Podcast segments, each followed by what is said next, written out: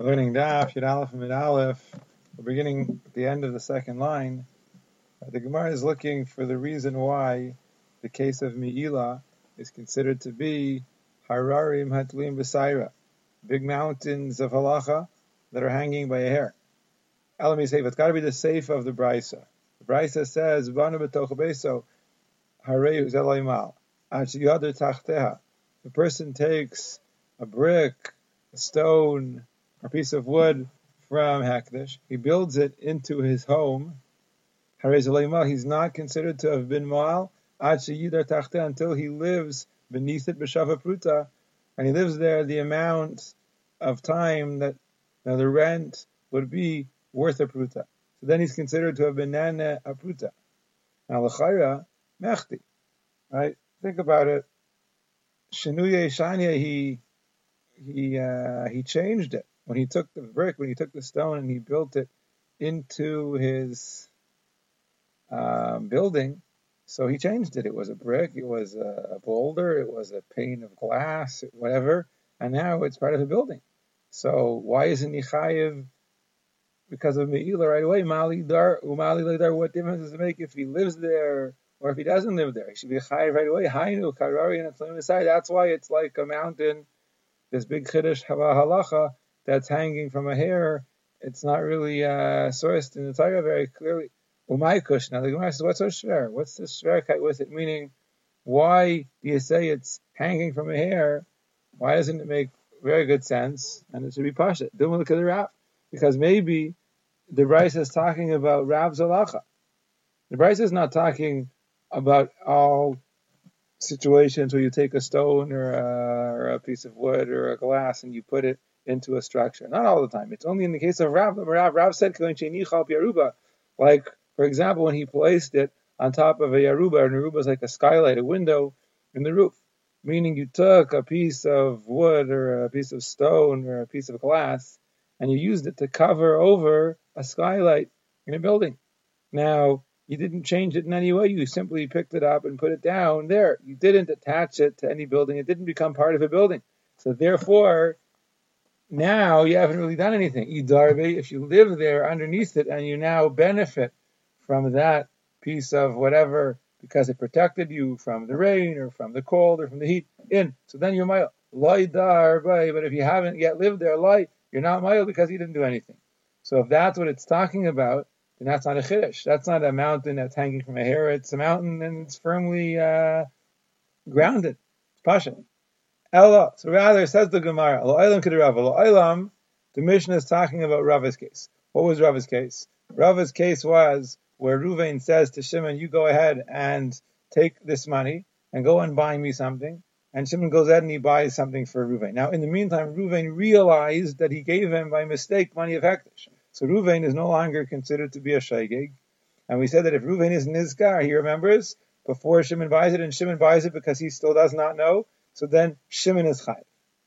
So we said that that's not really a chiddush.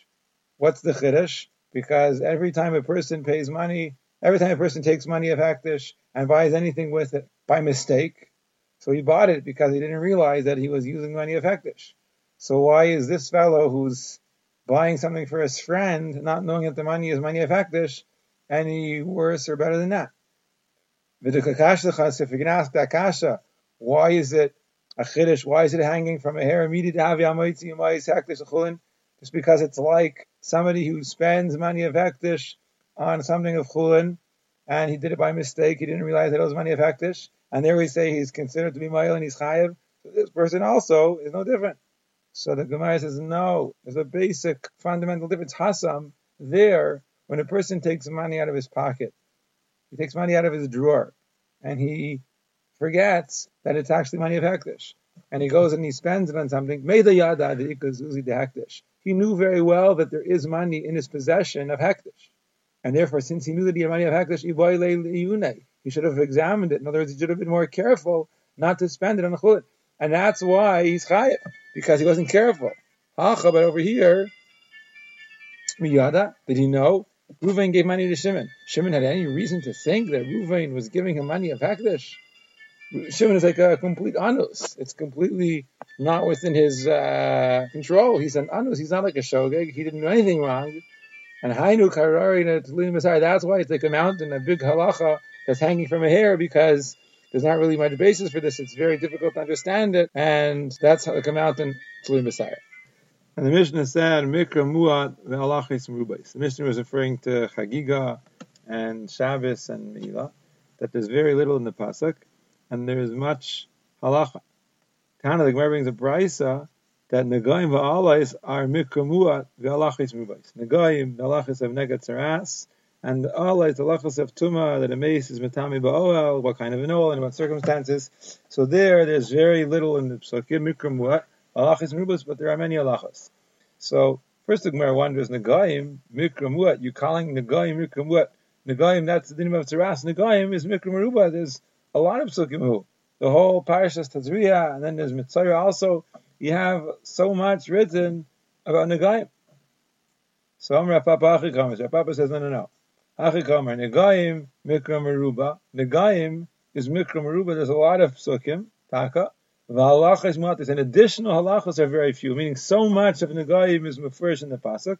The halacha, the Mishnah is is masbir a little bit more, but the amount of addition is what. Whereas always there the dinim are mikra muat. There's very little specified spelled out in the psukim. V'halachas muat, and there's a lot. Havalachos, a lot is dealt with in the Mishnah. Well, my nafkamina. So then, what's the nafkamina? What's the brisa pointing out here? Nagaim is mikra meruba and halach muatas, and alais is mikra muat and halach is merubais. What's the nafkamina? So the Gemara says the nafkamina is imis So if you'll have a suffix about something binagayim and it's in the gaim, so where do you look? I am bekray looking at psukim.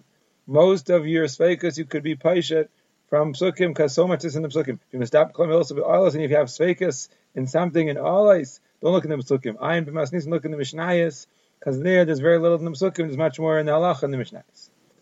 Then the Mishnah said that uh, Dinim and Avodah, is Tara, is Tumais, and Yesh they have what to rely upon. Meaning, there there's a good smach in the Psukim.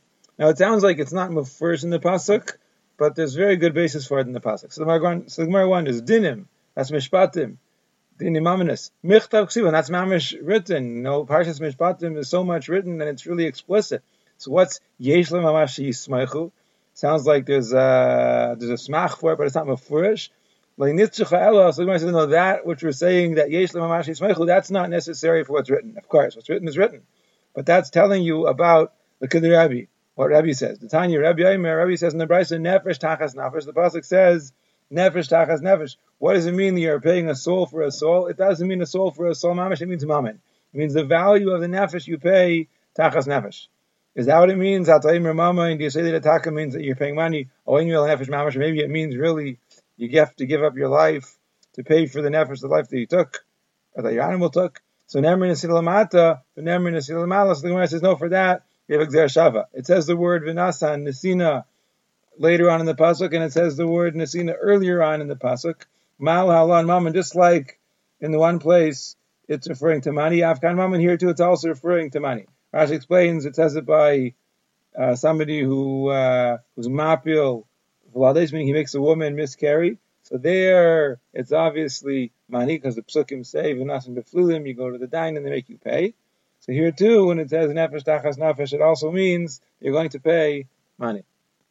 Then it says avoidais is also like that. Yesh l'mamash yismech avoid in the Mesa Mikdash. Like Gemara says, what do you mean? Michtav ksiva, all the avoides, the pasuk writes about them explicitly. What what are you saying that there's a good smach for it?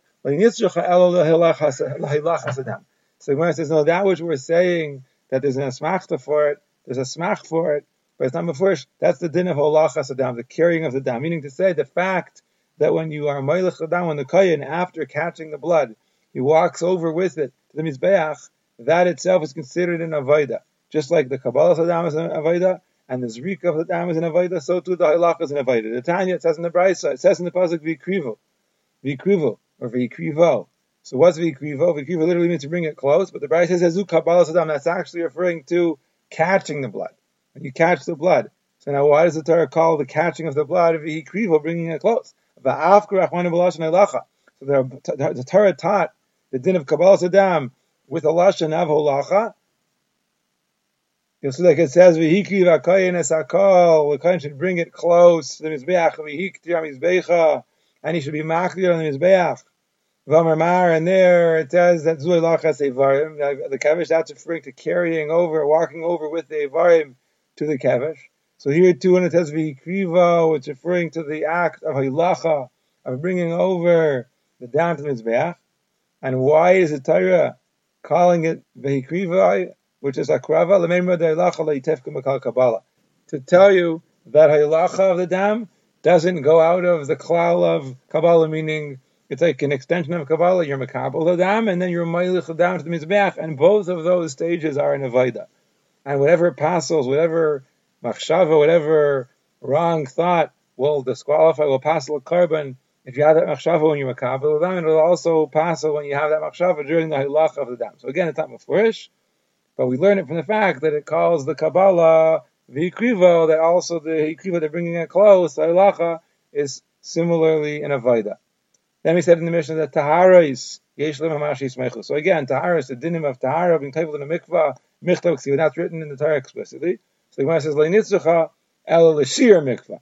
In other words, what we said that Yesh Hamashi Smechu is not talking about the idea of Tahara, it's talking about the amount of water you need in the mikvah. Like see without it doesn't write anywhere in the Torah. At the time, like it says in the Bryce, it says in the pasuk burachatz b'mayim. So it says you have to be reichetz in water. So what kind of water is that? The Bryce says b'may mikvah. It's water that mikvah means it collected together, meaning the rains fell and the rainwater is collected in a pit.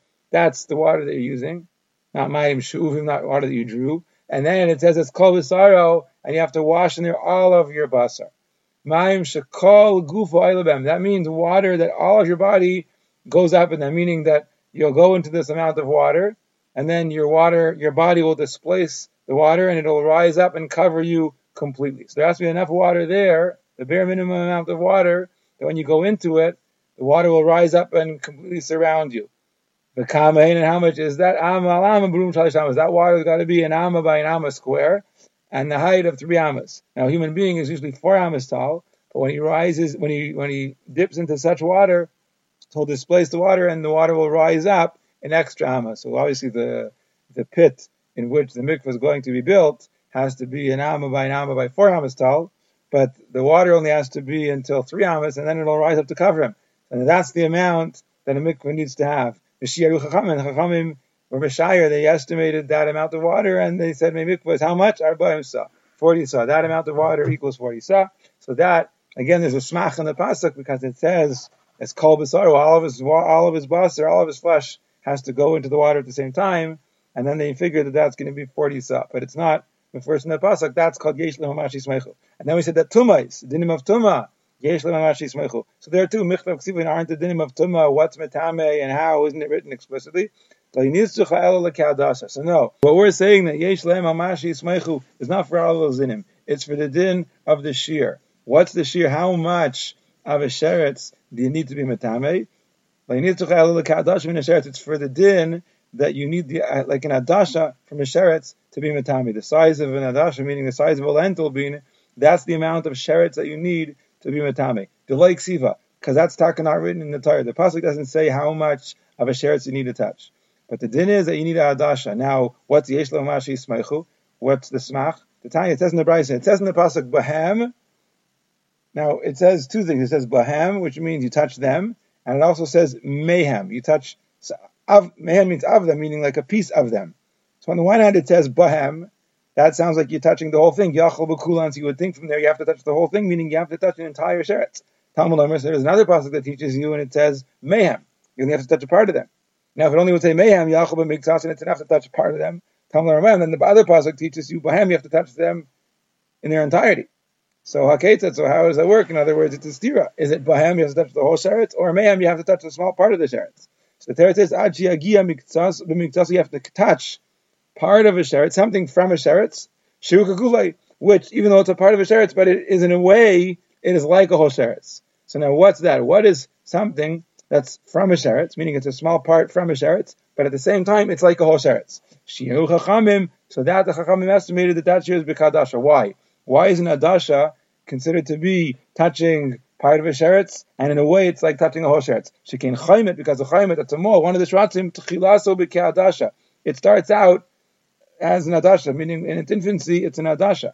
So therefore, when you touch a size, a piece from a sheretz at the size of an adasha, so that is a piece that's mayhem, it's from a sheretz, and it's also, bahem, it's also kind of like touching a whole sheretz, because that's the shear of the smallest sheretz of a chomet in its infancy. Rabbi says, no, the shear is not a kadasha like the um, like the uh, chomet in its infancy. It's like the shear of a zanev halata, the tail of a lizard. I guess the kadasha is the same size of the tail of the lizard. So what? So Rashi explains when you cut off the tail of a lizard, so it actually is uh, it, it, it, jumps around, it convulses. Somehow it's uh, because of the way that it's made up. So in a way, it looks like it's alive. So that little piece, that tail of the lizard, that's the size of an adasha, it actually looks like a whole sheretz because it has almost like a life of its own, and therefore that's mayhem. It's from them, but it's also it's also like touching them in its entirety, and that's what it's talking about. And that's the issue of Yishem Rashi